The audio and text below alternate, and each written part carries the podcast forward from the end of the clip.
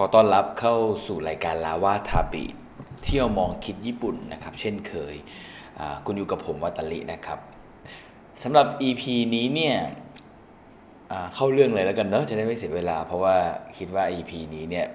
ถ้าผมนอกเรื่องออกทะเลสงสัยจะนานชัวร์เลย ก็จะเป็น EP ที่ผมพูดถึง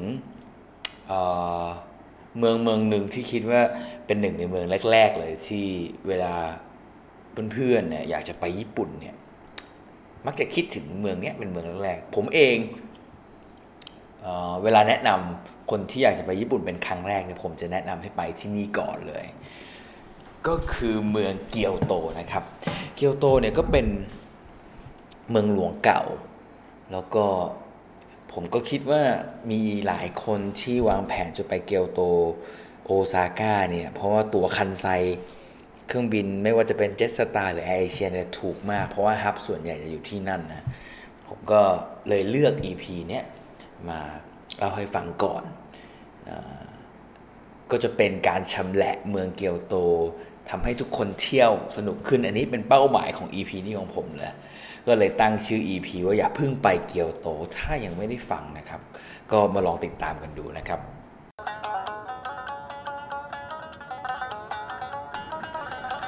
จริงๆเนี่ยต้องเล่าอย่างนี้ครับก็ก็คือผมแล้วก็ทีมงานเนี่ยส่วนใหญ่แล้ว เราเองเนี่ยเป็นเด็กที่เรียนที่เกียวโตนะก็อยู่เกียวโตกันมาตั้งแต่สี่ห้าปีที่แล้วนะครับ อยู่ประมาณคนละปีสองปีทำงานที่นี่ด้วย ก็เลยผูกพันกับที่นี่ เกียวโตเป็นเป็นเมืองที่น่าอยู่นะแล้วก็ผมคิดว่ามันมันเต็มไปด้วยประวัติศาสตร์เต็มไปด้วยเรื่องราว มันทำให้ มันมันกลายเป็นเมืองที่มีเสน่ห์นอกจากแบบมันเป็นเมืองท่องเที่ยวยอดนิยมแล้วเนี่ยผมคิดว่ามันยังเป็นจุดที่ง่ายสำหรับนักเรียนที่จะไปเรียนที่นี่ เพราะว่าถ้าหากว่าเราไม่ต้องการเมืองที่วุ่นวายเกินไปแบบโตเกียว หรือไม่ต้องการที่ชนบทเกินไปเหมือนที่อื่นเนี่ยผมคิดว่าเกียวโตเป็นตัวเลือกที่เหมาะนะเราเราไม่ได้เจอคนวุ่นวายเยอะแยะต้องมาแย่งกันขึ้นรถไฟ แล้วก็ เวลาสมมุติว่าเราอยากจะต้องไปเมืองใหญ่ไปช้อปปิ้งบ้างอะไรอย่างเงี้ยเราก็ไปโอซาก้าใกล้ๆ มันก็จะใช้เวลาเดินทางแค่ 30 นาที มันทำให้เมืองแบบนี้เหมาะกับเหมาะกับนักเรียนต่างชาติ เหมาะกับนักท่องเที่ยว เหมาะกับคนหลาย ๆ กลุ่มนะครับ คราวนี้สำหรับ EP นี้เนี่ยเราก็จะเล่าเรื่องของนักท่องเที่ยวเป็นหลักนะส่วนใหญ่แล้วเนี่ย ก้าวแรกที่เหยียบเกียวโตเนี่ยคือเหยียบสถานีเกียวโต พอเหยียบสถานีเกียวโตแล้วเนี่ยผมผมแนะนำเลยว่าการเที่ยวที่นี่จะสนุกขึ้นมาก ถ้าคุณดูแผนที่เกียวโตได้เนี่ยแล้วแผนที่เกียวโตมันก็ง่ายต่อการเข้าใจมากผมผมแนะนำว่าทุกคนเวลาสมมุติขาก้าวแรกเหยียบเหยียบสถานีเกียวโตแล้วเนี่ยไปหาแผนที่ก่อนเลย ไม่ว่าเพราะว่าแผนที่เนี่ยจะทำให้เรารู้ เมืองรอบๆเนี่ยว่ามันมีโซนไหนบ้างพอเปิดแผนที่มาเนี่ยนะครับ อันนี้ถ้าหากว่าใครอยู่หน้าจอคอมหรืออยู่เคยผ่านแผนที่มาบ้างเนี่ยผมแนะนำว่าให้ลองเปิดตามดูไปเลย เพราะว่ามันมันจะเข้าใจง่ายมากๆเลยนะถ้าใครไม่มีแผนที่เปิดอยู่เนี่ยก็ค่อย ๆ ฟังผมเล่าไปแล้วกันผมก็จะเล่าพยายามเล่าช้าๆนะครับ เวลาเราดูในแผนที่เนี่ยเราจะเห็นสถานีเกียวโตเนี่ยอยู่ เกือบเกือบล่างสุดของตรงแผนที่ในตัวเมือง ตรงนี้เนี่ยมันจะกลายเป็นจุดที่ถนนของเกียวโตเนี่ยจริงๆมันดูดูง่ายมาก เพราะว่ามันจะเป็นเส้นแนวนอนตัดขึ้นไป แต่ตั้งแต่ข้างล่างเนี่ยตรงสถานีเกียวโตมันจะเป็นเส้นที่8นะขึ้นไปก็จะเป็นเส้นที่ 7 6 5 4 3 2เนี่ยขึ้นไปเรื่อยๆ แต่ละโซนเนี่ย จะแบ่งเอาไว้ชัดเจนมากเลย ถ้าถ้าใครเคยได้ยินว่าจะไปเที่ยวแถวแถวอาราชิยาม่าป่าไผ่เนี่ยคุณก็จะต้องไปโซนอาราชิยาม่าซึ่งอยู่ทางซ้ายซ้ายล่างนะครับ ถ้าคนที่จะไปเที่ยววัดทองนะแถวนั้นนะเขาก็จะเรียกว่าโซนวัดทองนะคิงคาคุจิแอเรียเนี่ยตรงนี้ก็จะเป็นแบบอยู่ซ้ายบน ถัดออกมาถ้า ทางขวาบ้างอะจากจากจากตัวเมืองแผนที่เนี่ยทางขวาสุดเลยเนี่ยก็จะเป็นวัดเงิน ซึ่งมันจะอยู่ตรงข้ามเนอะเกือบเกือบตรงข้ามกับวัดทองอยู่อีกฝั่งหนึ่งตรงเนี้ยวัดเงินก็จะมีชื่อคล้ายๆวัดทองนะแต่ว่าเสียงมันจะออกเป็นตัวกิ่งกิ่งกิ่งคาคุจิแอเรียนะครับอยู่ทางขวาบน ส่วนทางขวาล่างเนี่ยโซนที่คนเขานิยมไป ก็คือวัดน้ำใสเนะเคยได้ยินใช่ไหมวัดน้ำใสเนี่ยโซนเนี้ยจะเรียกว่าโซนฮิกาชิยาม่าก็แปลว่าโซนอยู่ในภาคตะวันออกของภูเขา ถ้าดูจากโซนทั้งหมดเนี่ยมันจะทำให้เราวางแผนการเที่ยวง่ายขึ้นมาก เพราะว่าเราจะรู้แล้วว่าที่เที่ยวของเราอะที่เราอยากจะไปอะมันอยู่โซนไหนเราจะเดินทางยังไง อันนี้อันเนี้ย การดูแผนที่ครั้งแรกมันจะทำให้เรารู้เลยว่าเฮ้ยเออจริง ๆ แล้วเนี่ยเวลาเราวางแผนที่เที่ยวแต่ละทีเนี่ยถ้าหากว่าอยากจะเซฟเวลามากไม่ต้องเดินทางข้ามไปข้ามมาอย่างเช่นสมมุติตามแผนที่ผมเคยเห็นจากหลาย ๆ คนที่มาวาง อยากจะไปวัดทองตอนเช้าแล้วก็ข้ามฝั่งมาดูวัดเงิน แล้วก็ข้ามไปดูวัดน้ำใสเงี้ยมันก็จะกินเวลาเดินทางนิดนึงคราวนี้ถ้าเรารู้แอเรียก่อนมันจะทำให้เราแผนง่ายนะครับ ถ้าเราดูจากแผนที่เนี่ย เราจะเห็นว่าเมืองเกียวโตเนี่ยมันมันเป็นคล้ายๆกับบล็อกสี่เหลี่ยมจัตุรัส มีถนนสองเส้นตัดกันอยู่ทุกๆช่อง ก็การเที่ยวเกียวโตเนี่ยอย่างแรกเลยที่ผมคิดว่าเป็นเป็นจุดที่คุณสามารถยึดเป็นแกนกลางให้ได้ก่อน ก็คือถ้าคุณมองไปข้างๆสถานีเกียวโตเนี่ยมันจะมีแม่น้ำสายหนึ่งตัดผ่าเมืองลงมาเลยถ้าคุณไล่มองแม่น้ำขึ้นไปเรื่อยๆเนี่ยไปจนถึงถนนด้านบน ก็คือทิศเหนือสุดของเมืองเนี่ยแม่น้ำเนี่ยจะแยกออกเป็นสองสาย แม่น้ำสายเนี่ยจำเอาไว้ให้แม่นว่ามันเรียกมันชื่อว่าคาโมกาวะคาโมกาวะเนี่ยก็จะเป็นจุดนำสายตาเราตลอดเส้นทางคาโมกาวะตั้งแต่เกือบถึงสถานีเกียวโตเนะทางทิศใต้ล่างสุด แล้วก็ไล่ขึ้นไปจนถึงข้างบนเนี่ยเส้นนี้จะวิ่งขึ้นไปชนศาลเจ้าศาลเจ้าหนึ่ง ซึ่งเป็นศาลเจ้าที่ผมจะแนะนำให้เป็นสถานที่แนะนำเที่ยวด้วยนะใน EP หน้านะครับ ชื่อชิโมกาโมจินจัพอเราดูแม่น้ำสายนี้แล้วอะเราก็จะค่อยๆไล่ลงมาจากตรงไอ้สามเหลี่ยมที่แยกแม่น้ำออกเป็นสองสายด้านบน ถนนเส้นแรกที่เราเจอเนี่ยก็ ผมก็จะเรียกถนนเส้นที่หนึ่ง ริงๆถนนเส้นนี้ก็เรียกว่าถนนอิมาเดกาวาเส้นที่สองลงมาเนี่ยมันก็จะชื่อถนนมาลุตามาจิ ซึ่งสองเส้นเนี้ยส่วนส่วนใหญ่เนี่ยจะเริ่มรู้จักตอนเส้นที่สองเพราะว่าเส้นเนี้ยมันไปชนกับปราสาทนิโจพอดีปราสาทนิโจเนี่ยก็จะหลายหลายคนก็จะข้ามมันไปนะเพราะว่าจริงๆมันก็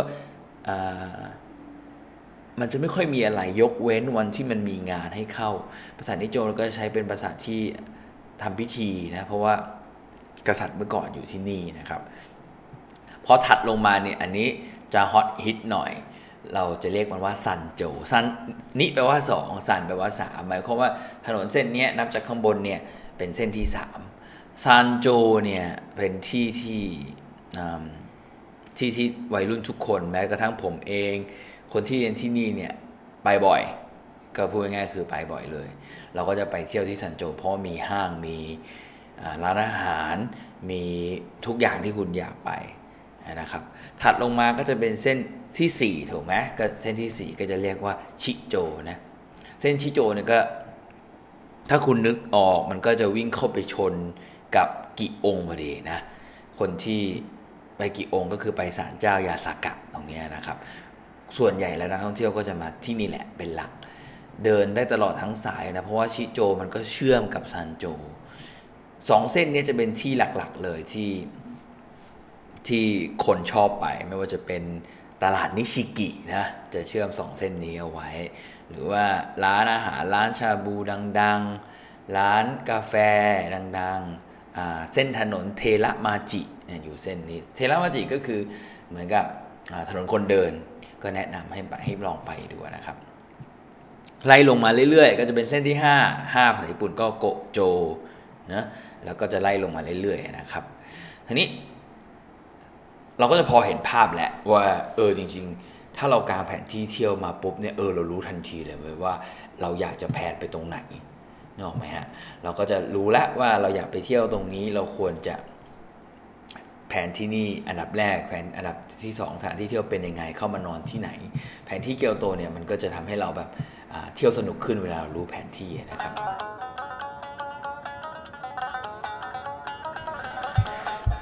เดินทางล่ะ แล้วถ้าเป็นการเดินทางเที่ยวในเกียวโตล่ะ มีแบบไหนบ้าง ก็มีหลายแบบเนาะ แล้วก็ผมจะค่อยๆไล่ไปทีละแบบให้ก็แล้วกัน ก็ส่วนใหญ่ ขึ้นอยู่แต่ละที่มีแต่ละแบบมีข้อดีข้อเสียนะก็ส่วนใหญ่ที่เขาใช้กันหลากหลายก็จะเป็นขึ้นรถบัสรถบัสเนี่ยคือไปจอดได้ทุกสี่แยกมีมีแทบทุกที่ไปหมด แล้วก็เดินทางง่ายขึ้นง่ายลงง่ายมีบัตรวันเดย์พาสซึ่งราคาเพิ่มขึ้นเรื่อยๆนะตอนผมอยู่ก็สักประมาณ 5-600 เยนนะครับ วันหนึ่งขึ้นเที่ยวไหนก็ได้ ก็ค่อนข้างสะดวก แต่มีข้อเสียที่คนเยอะนิดนึง แล้วก็พอคนเยอะมันก็ช้ารถติดอย่างเงี้ย ยิ่งถ้าแบบบางช่วงที่ไปจอดหน้าแถววัดเงินถึงศาลเจ้ายาสกาเงี้ยโอ้โหนานมากครับ แต่ว่าราคาถูกขึ้นง่าย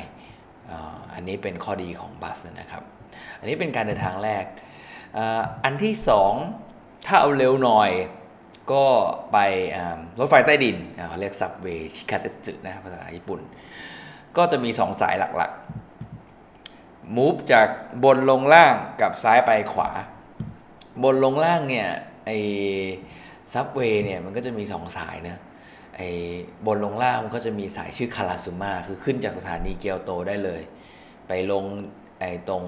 ที่ผมพูดซันโจชิโจที่เป็นตรงนั้นเราเรียกมันว่าดาวทาวก็แล้วกัน เป็นเหมือนกับแหล่งเลยแหล่งที่ช้อปปิ้งกินเที่ยวซื้อกาแฟ พวกนี้สามารถขึ้นสายนี้ได้นะหรืออีกสายหนึ่งถ้าเร็วหน่อยก็ซ้ายขวานี่เราเรียกสายโทไซโทไซก็แปลว่าตะวันออกตะวันตก อันนี้ก็ขึ้นจากฝั่งซ้ายเวลาสมมุติว่าเราอยากจะ เราเราเที่ยวอยู่ฝั่งซ้ายเมื่อกี้ที่ผมบอกในแมปนะดูวัดทอง ดูวัดเรียวอันจิอะไรเสร็จเนี่ยอยากจะข้ามมาฝั่งขวามั่งไป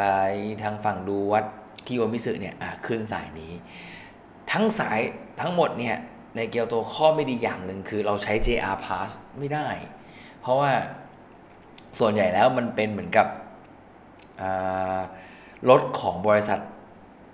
บริษัทเอกชนนะครับ มันก็เลยทำให้ ใช้ JR ไม่ได้ อันนี้ก็จะเป็นข้อเสียหลักๆเลยมันจะมีบางสายที่ใช้ JR ได้ แต่ก็ส่วนใหญ่แล้วมันมักจะเป็นแบบสายข้ามเมืองอะ่ะมันก็จะยากนิดนึงนะคนถือ JR Pass มาเที่ยวเกียวโตก็ทำใจหน่อย ก็ไปเลือกทางอื่นเอา ทางที่ 3 ก็คือมันมีรถไฟบนดินด้วยนะมีสายหนึ่งที่ผมแนะนำขึ้น สมมติใครพักโอซาก้าอยากมาเที่ยวเกียวโตสักวันหนึ่งเนี่ยก็จะมีสายรถไฟชื่อฮังคิวฮังคิวเนี่ยจะเชื่อมตรงดาวทาวเลยแถวซันโจนะครับสถานีคาวารามาจิ เชื่อมไปถึงอุเมดะเลยอุเมดะก็คือสถานีโอซาก้าอันนี้ก็จะเร็วนิดนึง โดยที่สามารถมันมีมันมีแวะจอดเที่ยวที่ป่าไผ่อาราชิยาม่าได้ด้วย มีหลายคนที่เที่ยวญี่ปุ่น ที่โอซาก้าเกียวโตเนี่ยเราใช้ฮังคิวเป็นหลักฮังคิวเขาก็จะมีเหมือนกับเนื่องจากเขาเป็นบริษัท เอกชนเขาก็จะมีแบบพาสของเขาอะเราก็ไปลองดูในเว็บไซต์เขาได้ ชื่อชื่อช้าๆทีนะชื่อฮังคิวก็ค่อนข้างดีครับ หรือรถไฟอีกสายหนึ่งที่ผมคิดว่าสำหรับคนไม่มี JR Pass เนี่ยใช้สายเนี้ยมันจะเป็นสายที่ขนานกับคาโมกาวะเลย คำว่ากาวะคือแม่น้ำผ่าตัดกลางที่ผมเล่าให้ฟังเมื่อกี้เนะสายนี้ชื่อสายเคฮัง เคฮังเนี่ยมันก็จะถ้าใครอยากจะแบบเที่ยวอยู่ทั้งริมแม่น้ำคาโมกาวะ จะเป็นที่เที่ยวที่ไล่มาตั้งแต่บนสุดเลย จนมาถึงวัดฟูชิมิอินาริอันเนี้ยใช้เคฮังได้ เคฮังเนี่ยยาวไปจนถึงเมืองชายเขียวเลยนะ เมืองอูจิอย่างเงี้ยก็ แนะนำว่าใช้แข่งแข่งค่อนข้างเร็วด้วย แล้วก็จะมีสายอื่นๆอีกที่เป็นรถไฟวิ่งข้างบนเนี่ยอย่างเช่นผมเลือกมาอันนึงแนะนำผมชอบมากก็จะมีใน EP หน้าแนะนำด้วยจะเป็นสาย A ซัง A ซังก็จะไปเป็นสายที่เที่ยวเกียวโตทางเหนือนะอันนี้เดี๋ยวผมจะมี EP หน้าตอนหนึ่งเลยเล่าเกี่ยวกับสายเนี้ยเพราะว่าเป็นที่เที่ยวที่คนไม่ค่อยไปนะครับ วันนี้จากสรุปรวมมาทั้งหมดเนี่ยถ้าสำหรับตัวผมเองนะอันนี้เราจะไม่คุยกันเรื่องแท็กซี่นะเพราะแท็กซี่นี่ไม่ชันเลนนะเกินงบเราไป มีวิธีการเดินทางอันหนึ่งที่ผมแนะนำว่าอยากให้ลองทำแล้วก็เป็นเป็นถ้าเราเดินทางด้วยอันนี้สนุกมาก คือการขี่จักรยานในเกียวโตนะครับ เพราะว่าจริง ๆ แล้วเกียวโตเนี่ยเป็นผมผมคิดว่ามันเป็นเมืองที่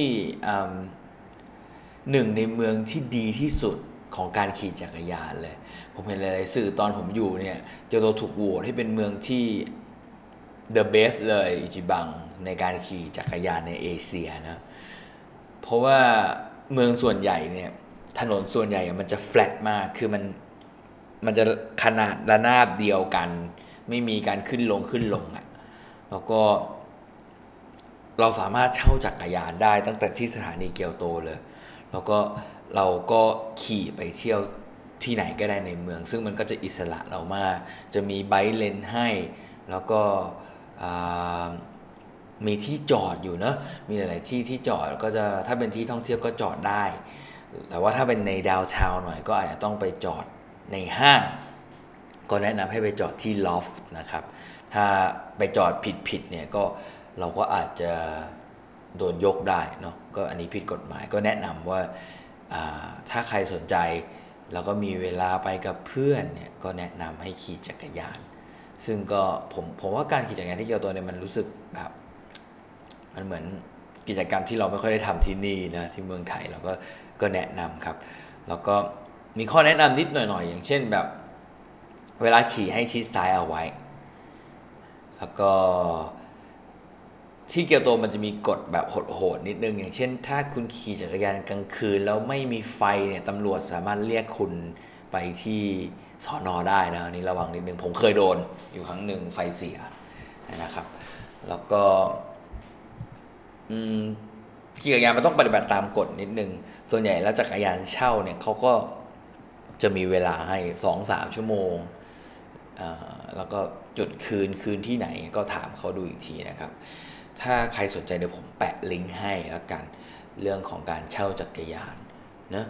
ก็มีหลาย ๆ ที่โดยเฉพาะริมแม่น้ำคาโมะเนี่ยเป็นที่ที่ขี่จักรยานสนุกมาก ก็เราสามารถขี่ได้ตลอดเลยตั้งแต่หน้าสถานีนะยาวไปจนถึงบนสุดของสถานี แถวแถวสถานีเดมาจิเนี่ยตรงเนี้ยขี่จักรยานได้สบาย ๆสำหรับ EP นี้ก็ พียงเท่านี้ก่อนแล้วเดี๋ยว EP ถัดไปจะเป็นเรื่องอะไรเนี่ยเรามาติดตามกันในสัปดาห์หน้านะครับ ก็ขอบคุณที่ติดตามลาวาทาบิทเที่ยวมองคิดญี่ปุ่นนะครับ ก็มาพบเจออีกทีใน EP ถัดไปวันนี้ก็ต้องขอบคุณมากที่ติดตามมาตลอดครับ สวัสดีครับ